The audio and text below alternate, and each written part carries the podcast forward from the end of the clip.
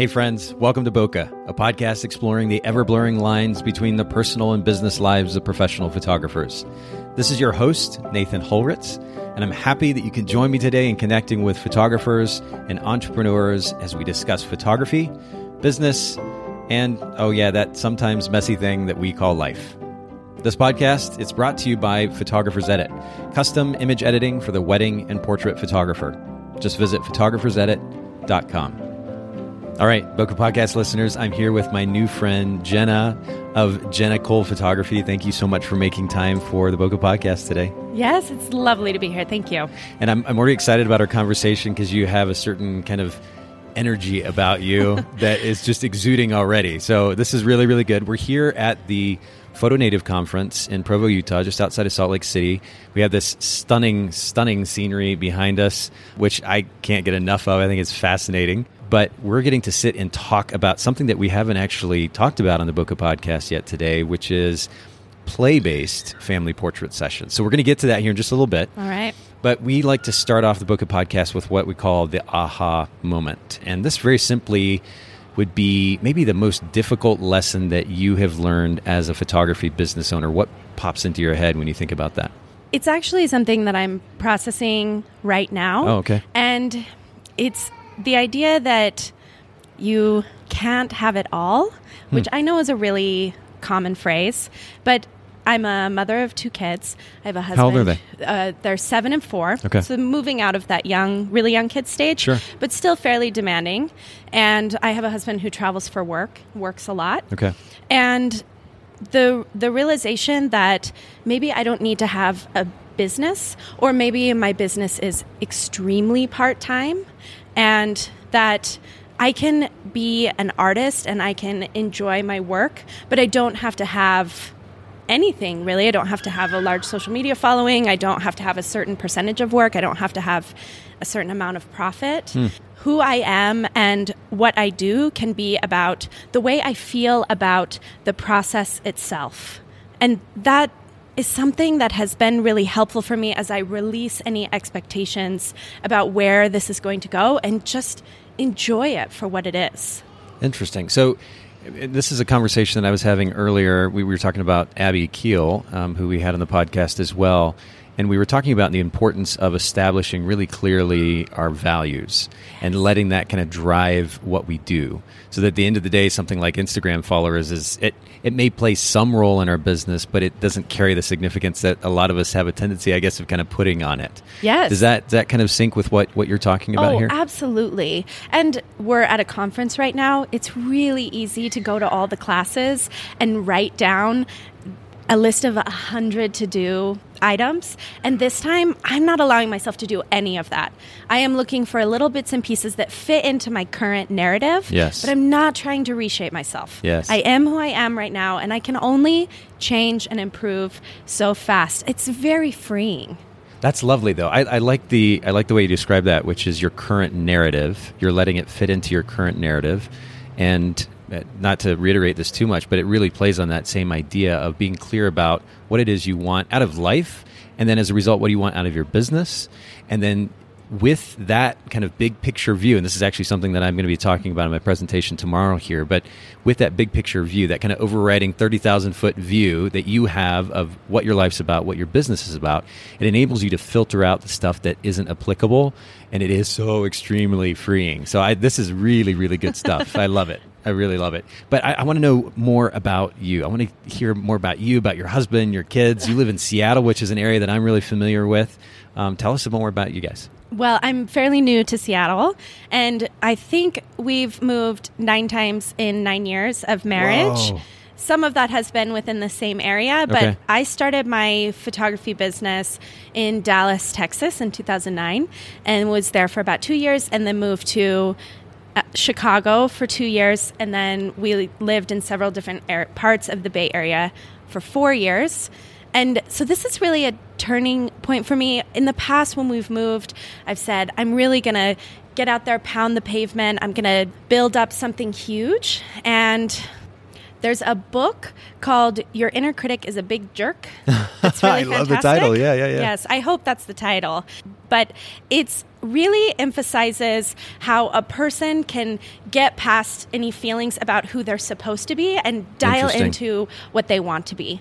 So I started my business in the in all the typical ways, shooting for shooting really cheap weddings, shooting families for free, building up my skills and my portfolio.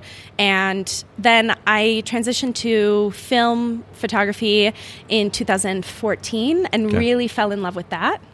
And I found that narrowing the scope of possibilities because film can only do so much. I love it, but it has a really specific look and feel, and it's not the right fit for everyone. And that was when I started to feel like I was finally coming into my own because I no longer was looking out at, at everything and everyone else. I really got to laser in on what is the path that I want to follow and hmm. what are the things I want to do. And this concept of play based sessions that we're going to talk about really came out of those limitations and those restrictions. I'm really, I learned this concept from Samantha Kelly, who's actually the organizer of Photo Native. Okay. This idea of placing limitations on yourself so that you can explore creativity within boundaries. This year, I'm actually shooting exclusively black and white film for the entire year for all my personal work Wow. and it's i haven't shot that much but it's very freeing to take away should this be color which stock etc etc and when i pick up a digital camera now it feels quite overwhelming to think of what all the possibilities are. I really love working within a narrow focus. That's really good, actually, and and as and it's funny. I, I actually read a book called Paradox of Choice, and and I read that book too i love it Oh, bill schwartz or barry schwartz i, I think, think I think that may be right. I'm going to have to look it up Fantastic now. book. We'll certainly link to it in the show notes so all of our listeners can can take a look as well. But it is a fascinating book. At the end of the day, having many options, it seems like a great idea, but it can Mm-hmm. be extremely overwhelming. And it can actually keep us from being productive or even proactive. So, narrowing the focus, narrowing the parameters, forces us to do something. Yes. And in this case, I love the idea that you're limiting yourself to black and white photography because now it forces you to think in a different light. That's going to translate to the other work that you do professionally, and it ultimately makes you better as a photographer. So I think that's a really great idea. I, I, I want to come back to the photography piece here in just a second, though. You're talking about your husband and your kids. What is like? What's a day in the life look like? What do you guys like to to to do with your free time? I'm really curious. Ooh, well, now we like a little more hiking because we moved to Seattle. Beautiful, and, yep. Um, my husband is Polish. Okay. And the national sport of Poland is actually mushroom hunting, which.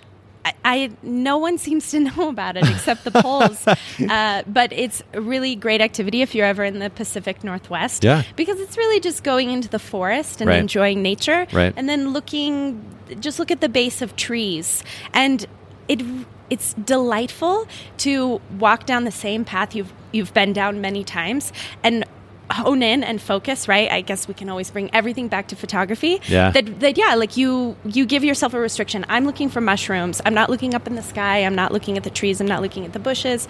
I'm really just looking for mushrooms right now.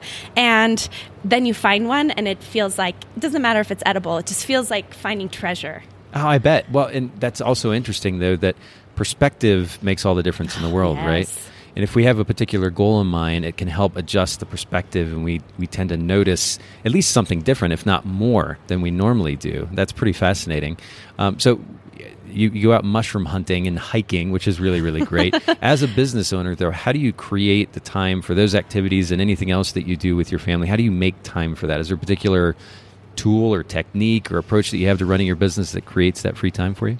One thing that's been really instrumental, I'm not good at it. Routine and structure are not my forte, but this year I made a rule for myself that I I can't just edit anytime because editing becomes this black hole for me and I will just spend hours and then I edit the photo, I want to share it on Facebook with my friends and then Right. suddenly I'm on Facebook for 3 hours.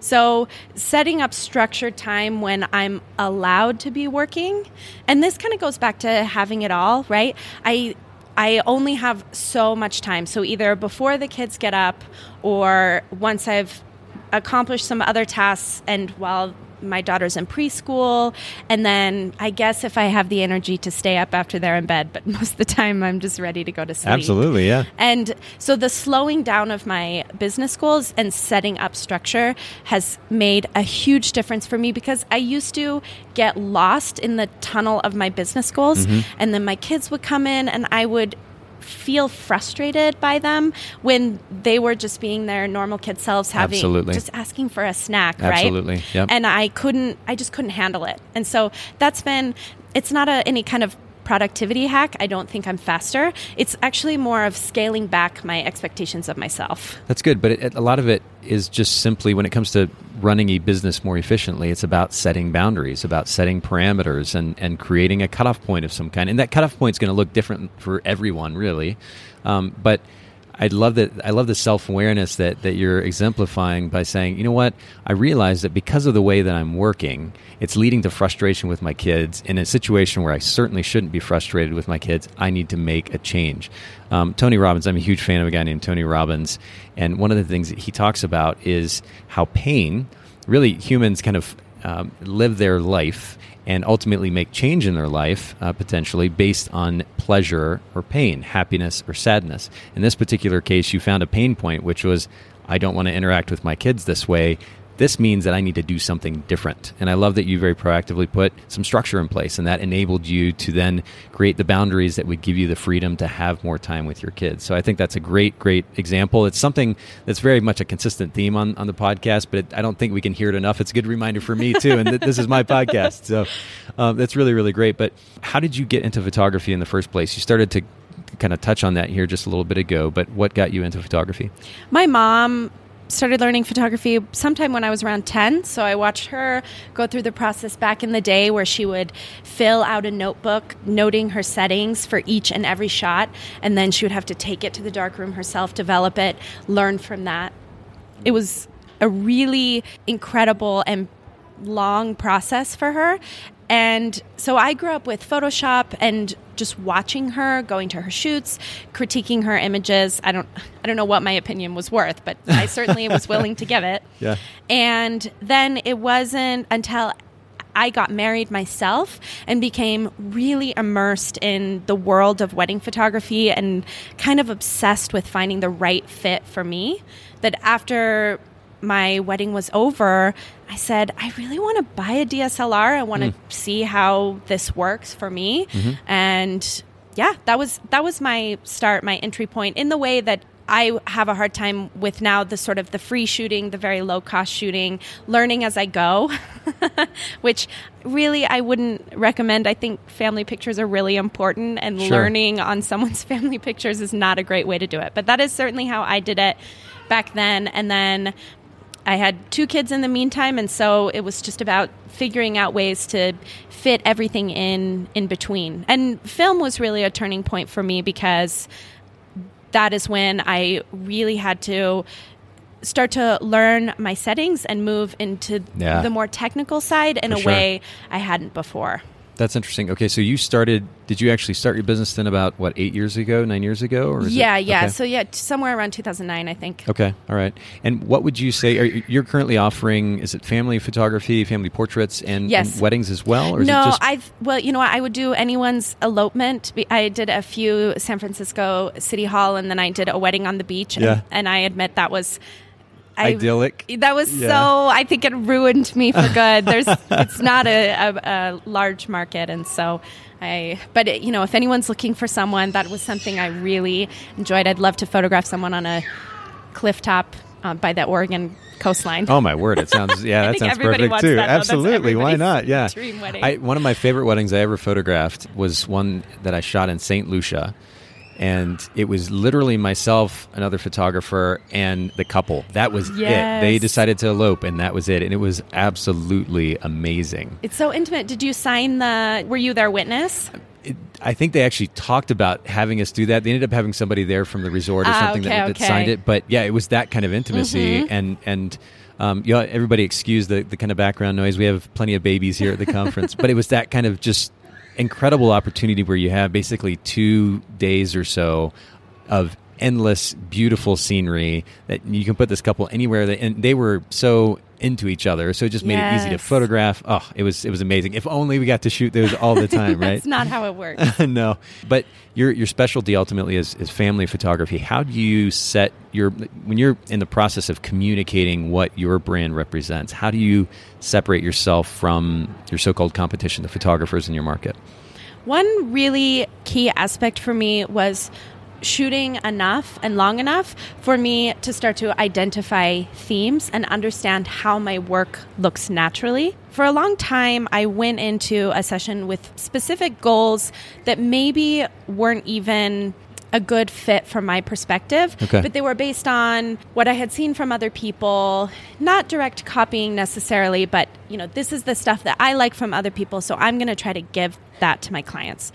And then there I started to notice a shift in my work where I could put my images together and they looked distinctly like my work. And instead of picking it apart, I started to appreciate that this is something only I can offer. You hear that a lot, but there is a thread and a perspective that only one person has. Hmm. And I really when someone approaches me for a session, I will almost overshow them my work. Here's a gallery from this. Here's a gallery from this. Interesting. Because Okay. I know that I am I'm giving them what Jenna Cole does, and I want them to want that. I think family sessions are so important, and I have no desire to give someone a set of images that doesn't speak to them. I want it to, I want them to feel it the same way I do.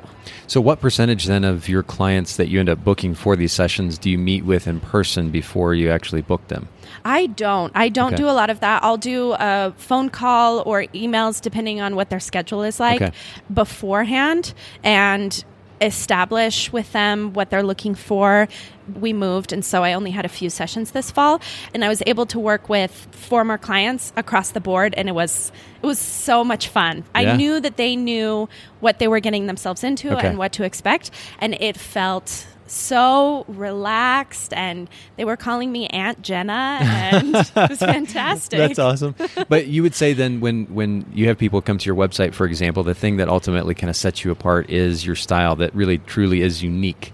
What you're offering them, the style of family session that that they're that you're offering them is from just the aesthetic of it is significantly different than the photographers around you. yes and some of that is just film itself that Okay. that it has a specific look and i don't try to make film look digital or look like anything other than what it is but calling a gallery or putting a gallery together is always the hardest thing for me hmm. because there becomes this push and pull between what it kind of you do have to pay attention to trends. You need to pay attention to what's out there because the general public is going to look for my friend had this and I also would like Right. this for my family. Sure. So you need to be keeping that in mind. Is this going to communicate something to the people who are viewing? But then there's also an element of the artistic gut where Yeah. where you're saying and once you shoot enough, you can put up an entire gallery of images that speak to you and and kind of just say come and get it if you want it but if you if this is not what you're looking for then i don't want to spend my time Sure. on it either at, at this point i'm starting to feel like there are so many different ways to live a creative fulfilled life and there's so many different income streams that you can introduce into your life that i used to think that i needed to build up a photography business and it would be my one thing and that's what i would do but i'm moving more toward what if i carved out a little niche and then i just did that niche. And sometimes I would have 10 families in the fall and sometimes I might have 40 throughout the year. Okay. And that that's okay. That I don't have to grow it into some huge thing. It is just Jenna's play-based family session niche that I love to do and every single one fills me with joy. Which at this point that's what I want. That's perfect. I love it, and I love that you that you seem truly fulfilled in that. We're going to get into we're going to dive into that in detail in just a little bit, the whole process of it, because I I want our listeners to hear more about it. But uh, just a side note, this is a fun one for me. But what is your favorite piece of gear in your camera bag? Ooh, I love this question too. What do I get most excited about? Is there a particular lens or camera body or just some accessory or I actually shoot. I have it in my bag right here. Um, I shoot on my mom's Canon AE1 that she learned on. Oh, you have to pull it out. We got we got to see this thing. This is, and I, I will try to. I'll do my best to describe this to everybody listening in. So, uh, how old is the camera? Well, I have no idea what the original. I mean, I would imagine this is maybe from the '80s. It's not one of the Yeah. the older bodies I own. And of course, you guys can. Google this and, and look it up. Um, it's a Canon AE1 and shoots 35 millimeter film, old school with the, the dial on top to set the shutter speed. I love that. And of course, It's you're going to. entirely manual. Definitely had to train myself to move and focus and think fast with kids. And manually wind that film. Yes, but oh, I love the way it feels, and it definitely has. A, I, I'll shoot usually just black and white, and it has a very gritty documentary and photojournalist Yeah. feel to it. what kind of film are you shooting in it? Um, well, right now, do you want to know what's in there? Yeah. It's actually T-Max P3200, I think it's called. Uh-huh. It's an old expired stock. And I went, uh, Tanya Lippert out of the Bay Area did Yeah. a warehouse sale. Uh-huh. And she had a big box of film, that just like random expired stuff. Yeah. Most of it I don't really love, as is the case with the expired film. But these, there were like maybe eight rolls of it in there, and they are treasure. I It is love it. Yes. the grittiest, grainiest. Yep. Uh, I used to shoot with it. It's it's, a great fantastic. film. Do you have any? Can I buy it? I don't you? right now, don't have any in your unfortunately. No. All I have actually right now, film wise, is it's all medium format. Believe it or not. Uh-huh. I've got a six by six that I love shooting with. Oh my goodness! Yeah, I have a Rollei too, and I totally understand the appeal of dragging it all across the Oh, world it's awesome! It's so good. It's so good. Well, let's let's talk a little bit about these play based sessions because I want to understand better what this actually means. Can you maybe talk to us a little bit about how you got into them in the first place? Like, what drew you to this idea specifically of a play based session versus a studio session or anything else? Yes. So as lifestyle and in-home sessions started to become popular, I really I knew I really liked that style of photography. I liked the relaxed feeling. But I came into every session feeling pretty overwhelmed by my nerves and coming back to this idea of narrowing the scope, there were just too many possibilities. I didn't know what to ask them to do hmm. or or my brain felt very overloaded. I get really shaky and so excited Yeah. and I talk really fast and I and I need 15 to 30 minutes to calm down. I'm not a mini shoot person because then the first mini shoot person gets gets my warm up work and then the last one. Yeah. So I knew that I wanted to start working within a, a model that would help me know where I was going. What's the first thing I'm going to do? What's the next thing, et cetera, et cetera. And I also I wanted to find a way to get photos that were something other than people clumped up and laughing, right? Yes. Because it, it's so easy to bring the family together, and there's all these fun tricks and games. Mm-hmm. You can you can have them give wet willies in each other's ears and, and whisper secrets and Yeah, yeah, like yeah. all those tips, right? But Right. but I was getting back images that looked like that over and over and Yes. over again Right. It, it just was a, a lot of the same thing over and over. And I didn't really feel like they were actually having fun. They were. I, I think it was fine, right? But I wanted to figure out a way. We did a family session where my husband turned to me when it was over and said, That was so much fun. I'm really looking forward to doing it again next year. Really. Yeah, um, that was actually with Samantha Kelly, and it was because she had such kind of control over the situation that he wasn't standing around thinking, "What am I supposed to be doing right now?" Interesting. Okay. It- that she was giving little directions Yeah. and things and keeping us engaged. and that is such. I'm glad you bring that point up because it, when when I think about, and I've mentioned this before, I think in the podcast, but one of the things that I've seen when I go to workshops, um, photography workshops, or been in the past, um, you'll see photographers shooting the model. And you have a group of like 10, 12, 15 photographers photographing this model that's standing there posing for them, and literally not a word is being said to the model to guide them, direct them, anything. Yes. And sadly, that's their job. If they're a professional model, then they're used to that. But, Right. But families, no way. there's we don't have we don't have an option but to communicate Yeah. and to communicate very proactively and consistently not only is it going to help create a better image um, as long as you're telling them the right things to do but then also it kind of minimizes the uncomfort because most people aren't used to being in front of the camera and if you have silence and just a couple, uh, you know, an occasional click, and they see you looking at the back of your camera without commenting or encouraging them or anything, that's going to make for a really awkward situation. So that's interesting that you bring that up. Yeah, and I also I wanted to move away from.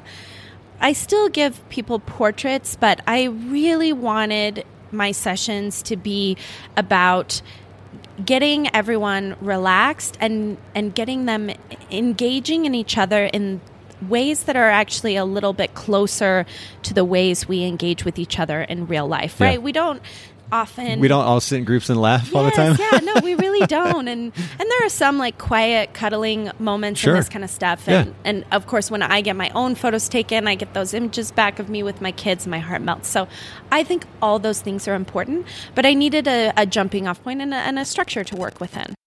So, with this in mind, then, what does the session process look like? Yeah. Um, what I mean, just from start to, to finish, even the booking process. Maybe I don't know if that's particularly unique, but can you just kind of walk us through the whole process of booking and then shooting one of these play sessions? Yes. So it actually starts as soon as the person books the because it's it's session specific, although as with most things once you have an arsenal of ideas, you can start to draw on it.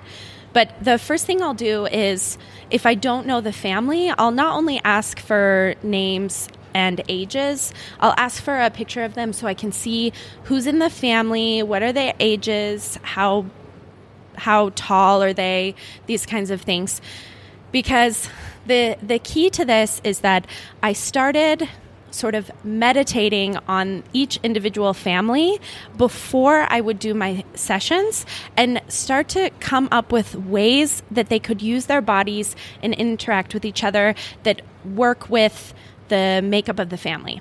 So I'll give you an, uh, a good Yeah, I'm so curious now. Break this down for us. I'll give you two examples Okay. one with younger children and one with older, Sure. a little bit older children.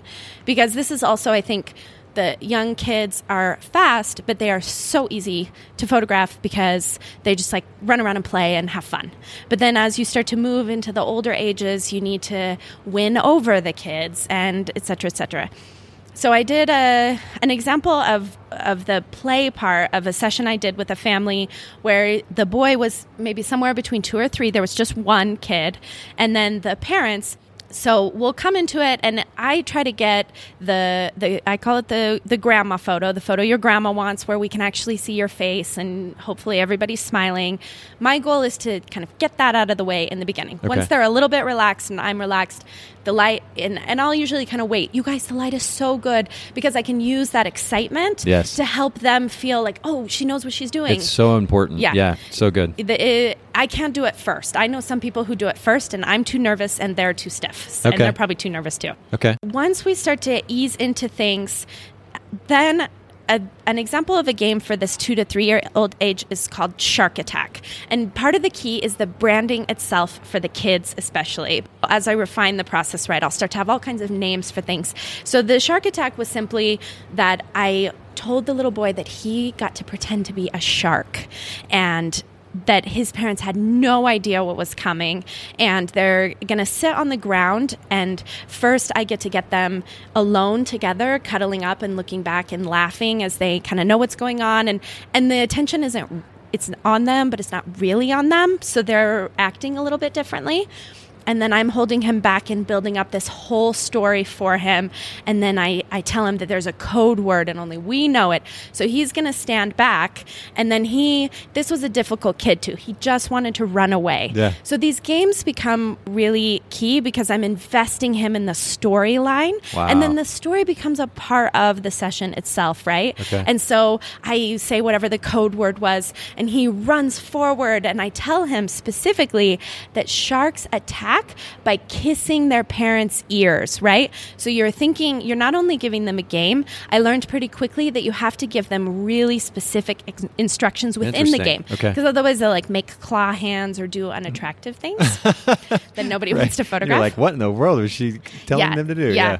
Um, but but with something like this, he loved it. He's la- and the parents are laughing because he's everything is genuine and real, and they got to focus on on the task that I've given them. Okay. That's something other than posing, Yep. which for the majority of people is is kind of uncomfortable to do. Sure. So that's a young kid game. My my very favorite that I'm, you know, I'll give it away, but it's been my favorite and it works so consistently for almost all families is called the sushi roll. Okay. So I think I can describe this in a way. You have everybody I like li- sushi, so that's a yeah, good yeah, start. Me too. That's probably where I came from. Uh, you can start to just look around at your daily life and name things after your favorite things. So you have everybody, they're facing the same direction and they're standing in a row. Okay. Um, and then And they're you're going to usually doing this like in the living room? you know what? I am learning. I guess that would be another aspect. I actually, these work so well in those big open spaces that are really scary otherwise. Right. Because you have a lot of room to work with. Yeah. You can. And this would be difficult for me as a film shooter unless it was a very bright room, right? Because you normally have to use slower shutter speed. It's Sure. inside. But this works really well outside. Have I done it inside yet? I don't. That'd be a good challenge. I'll work on it. And maybe, actually, it might work horizontally instead of vertically. I've never thought of it. There I'm you gonna Give go. this a try. Uh, Okay. The wonderful things that come from the Bokeh podcast. Yes, yes. Okay. So so if everybody's standing in a horizontal line, they're all facing the same direction. Yeah, okay. And they all grab hands. Yep. Then you tell the it's usually dad, uh, but whoever's largest in the situation, you tell them to tuck the hand they're not holding against their body, Okay. and then they the line rolls up like a roll of sushi. You get this wonderful mix of arms all over the place, and everybody's hugging. And the middle person, they lost their arms, so they're grabbing like this because Yeah. they want to get it, and it has been magical. Every time, I, that's Really? my favorite one. I love it, but it's messy. These are only I was going to say, so, messy. so yeah, things. the pictures like that would they would they end up in just this kind of big pile that they're and they're laughing and I mean, of confused. and hopefully and- I'm working fast enough that I get one that's a little bit farther away, Yeah. and then I can run forward. And they're, you know, I didn't ever find a lot of luck in getting normal folk to execute my commands in a natural looking way. It always looked a little bit like they were trying too hard, Okay. and I needed an, another layer in between so that they forgot what we were doing so that they get lost in just having a really great time with their family. And how many different scenarios like that or games have you come up with at this point? Um, it's and, my. and, is, and is it really specific to each family that you work with? Do you make up a new one each time, or how does that work? I have I well, it's like anything. It's sort of A/B testing, right? Okay. I have some ideas for really for families with really young kids, and then the the medium age, and then I'm still work teenagers. I think everybody think they're really hard to work with. So, what are some things that I could get them as they start to get older? You start to think about things in terms of physical challenges Hmm. that they can execute that will uh, photograph beautifully as Right, well, right? right, and yeah. and ways that they can sort of interact with their body. I'm I'm going to take some pictures of my friend and her family. She's a single mom with three kids. The youngest is like 4 or 5, and I have an idea for the oldest to do a back bend and then challenge the two youngest to not only sort of like lay underneath her as she's doing the back bend but challenge them like can you guys change positions without knocking your sister down so i get to sort of like use the curve i might not even include her in the frame but the two middle ones instead of it being about like i need you to stay still so i can Yeah, take your picture yeah. they now are having a blast executing the command I've given them. Um, and hopefully the whole thing collapses into a giant pile. Yes. And then I have like sister rolling around on the ground with Yeah. her brothers when she might say no if I ask her to do it directly. Interesting. Yeah, you're right. And so, and there's, it doesn't have to be quite s- such big movements as well. There's little things too, like I want you to bring your noses as close together as you can without touching, and whoever touches loses. So then they're really close and they're very focused and they're laughing because it's funny. Right. So any, I mean, part of it is how many different ways can I manipulate their bodies in an aesthetically pleasing way? That's part of it too. Sure. It's, but then got to it- look that also some way. generates emotion ultimately. Yes, yes, and it's a lot of it is is Jan Palmer uses the phrase "the fall apart." And, and that a lot of it is that you're not looking for the perfection you're looking for the thing right before it all gets really bad. So so you're looking for that moment when uh, no one's really paying attention to the photos anymore and they're being their their most real version of themselves. And then you know i really find i mean as you can imagine, kids love this because they're actually having a nice time. Their parents aren't bribing them. Like my parents don't have to bribe their kids because I'm essentially Mary Poppins. I'm like, let's have a lot of fun and play games together. I love it. A quick tip that I used this fall that worked really well. It was it, it was an in-home session and i actually told the parents to just like let me play with the kids for a little bit and play some games with them and see what we can do and then once i brought the parents in the kids were super relaxed and then the parents just got to have a nice have a great time with their kids that's that's what i want i want everybody I care about the photos, but I care about the process just as much. How does this feel for all of us? I love that. And, and you, would you say that that's the really the biggest advantage to this approach with family photography is that you're creating a much more enjoyable process and memories. Involved? The the okay. session itself becomes a memory and a and a way to engage. And it wasn't I, like mom or dad were pissed off at me because I wasn't sitting up straight yes. and stiff and yeah. Yes, I mean I guess like the kids all enjoy the ice cream they get at the end of the session, but how many you know imagine what it would be like for teenagers or or maybe preteens th- that if their mom said we're going to get family photos done and instead of rolling their eyes and thinking about being forced to pretend to be someone they're not they got to like go do an obstacle course. It's good. You know and and this is something i've begun to talk a little bit more about um, on the podcast but it really is so absolutely vital for the professional photography industry as a whole really to realize the significance of creating a unique experience yes. like this because there are plenty of people with relatively inexpensive cameras now that can take a decent picture. We have to set our egos aside, acknowledge that, like truly acknowledge that fact, and realize that in order to set ourselves apart and in order to continue to develop a business, build a business that's ultimately sustainable through the continued improvements in technology, we're going to have to create an experience that they can't get by asking their friend next door to photograph them. Yeah. And so I love the fact that you've been so proactive in creating a unique experience for your clients that says volumes, not only for you as an individual, but as a, as a business owner and as a photographer. I think this is a wonderful example. And I want to make sure too that our that our listeners get a chance to see uh, some of your work. So oh. where can they where can they find you online? Share share those places with it's, us. It's the beginning of the year. My my overhaul of my website should have happened, and uh, maybe this will be the impetus to get me there. Perfect. So you can find my work at www.jennacole.com. Okay. Um, that's J E N N A C O L E dot com. Perfect. And I'm on Instagram at Jenna Cole Photo. And I'm on Facebook at Jenna Cole Photography. Doesn't really get updated very often, but love to have you stop by if you want to. Perfect. Maybe this will be impetus for you to continue to develop or update your, your Facebook yes. page as well. this has been really good. I, I really appreciate you making time for us and ultimately the inspiration that is actually hearing something that a photographer is doing that is different from the norm and again, kudos to you for being proactive and creating that unique experience for your clients. But truly, thank you for making time to share this with our listeners. Thank you. This was really great. You were awesome. Thank you. Thanks so much for listening to the Bokeh Podcast today. Will you let us know what you think by leaving a review of the podcast in iTunes or maybe in the Apple Podcast app? And I'd love to hear from you personally with your thoughts about the podcast, maybe suggestions about future topics and guests for the show. My direct email is nathan at photographersedit.com. The Bokeh Podcast is brought to you by Photographers Edit, custom image editing for the wedding and portrait photographer. Just visit photographersedit.com.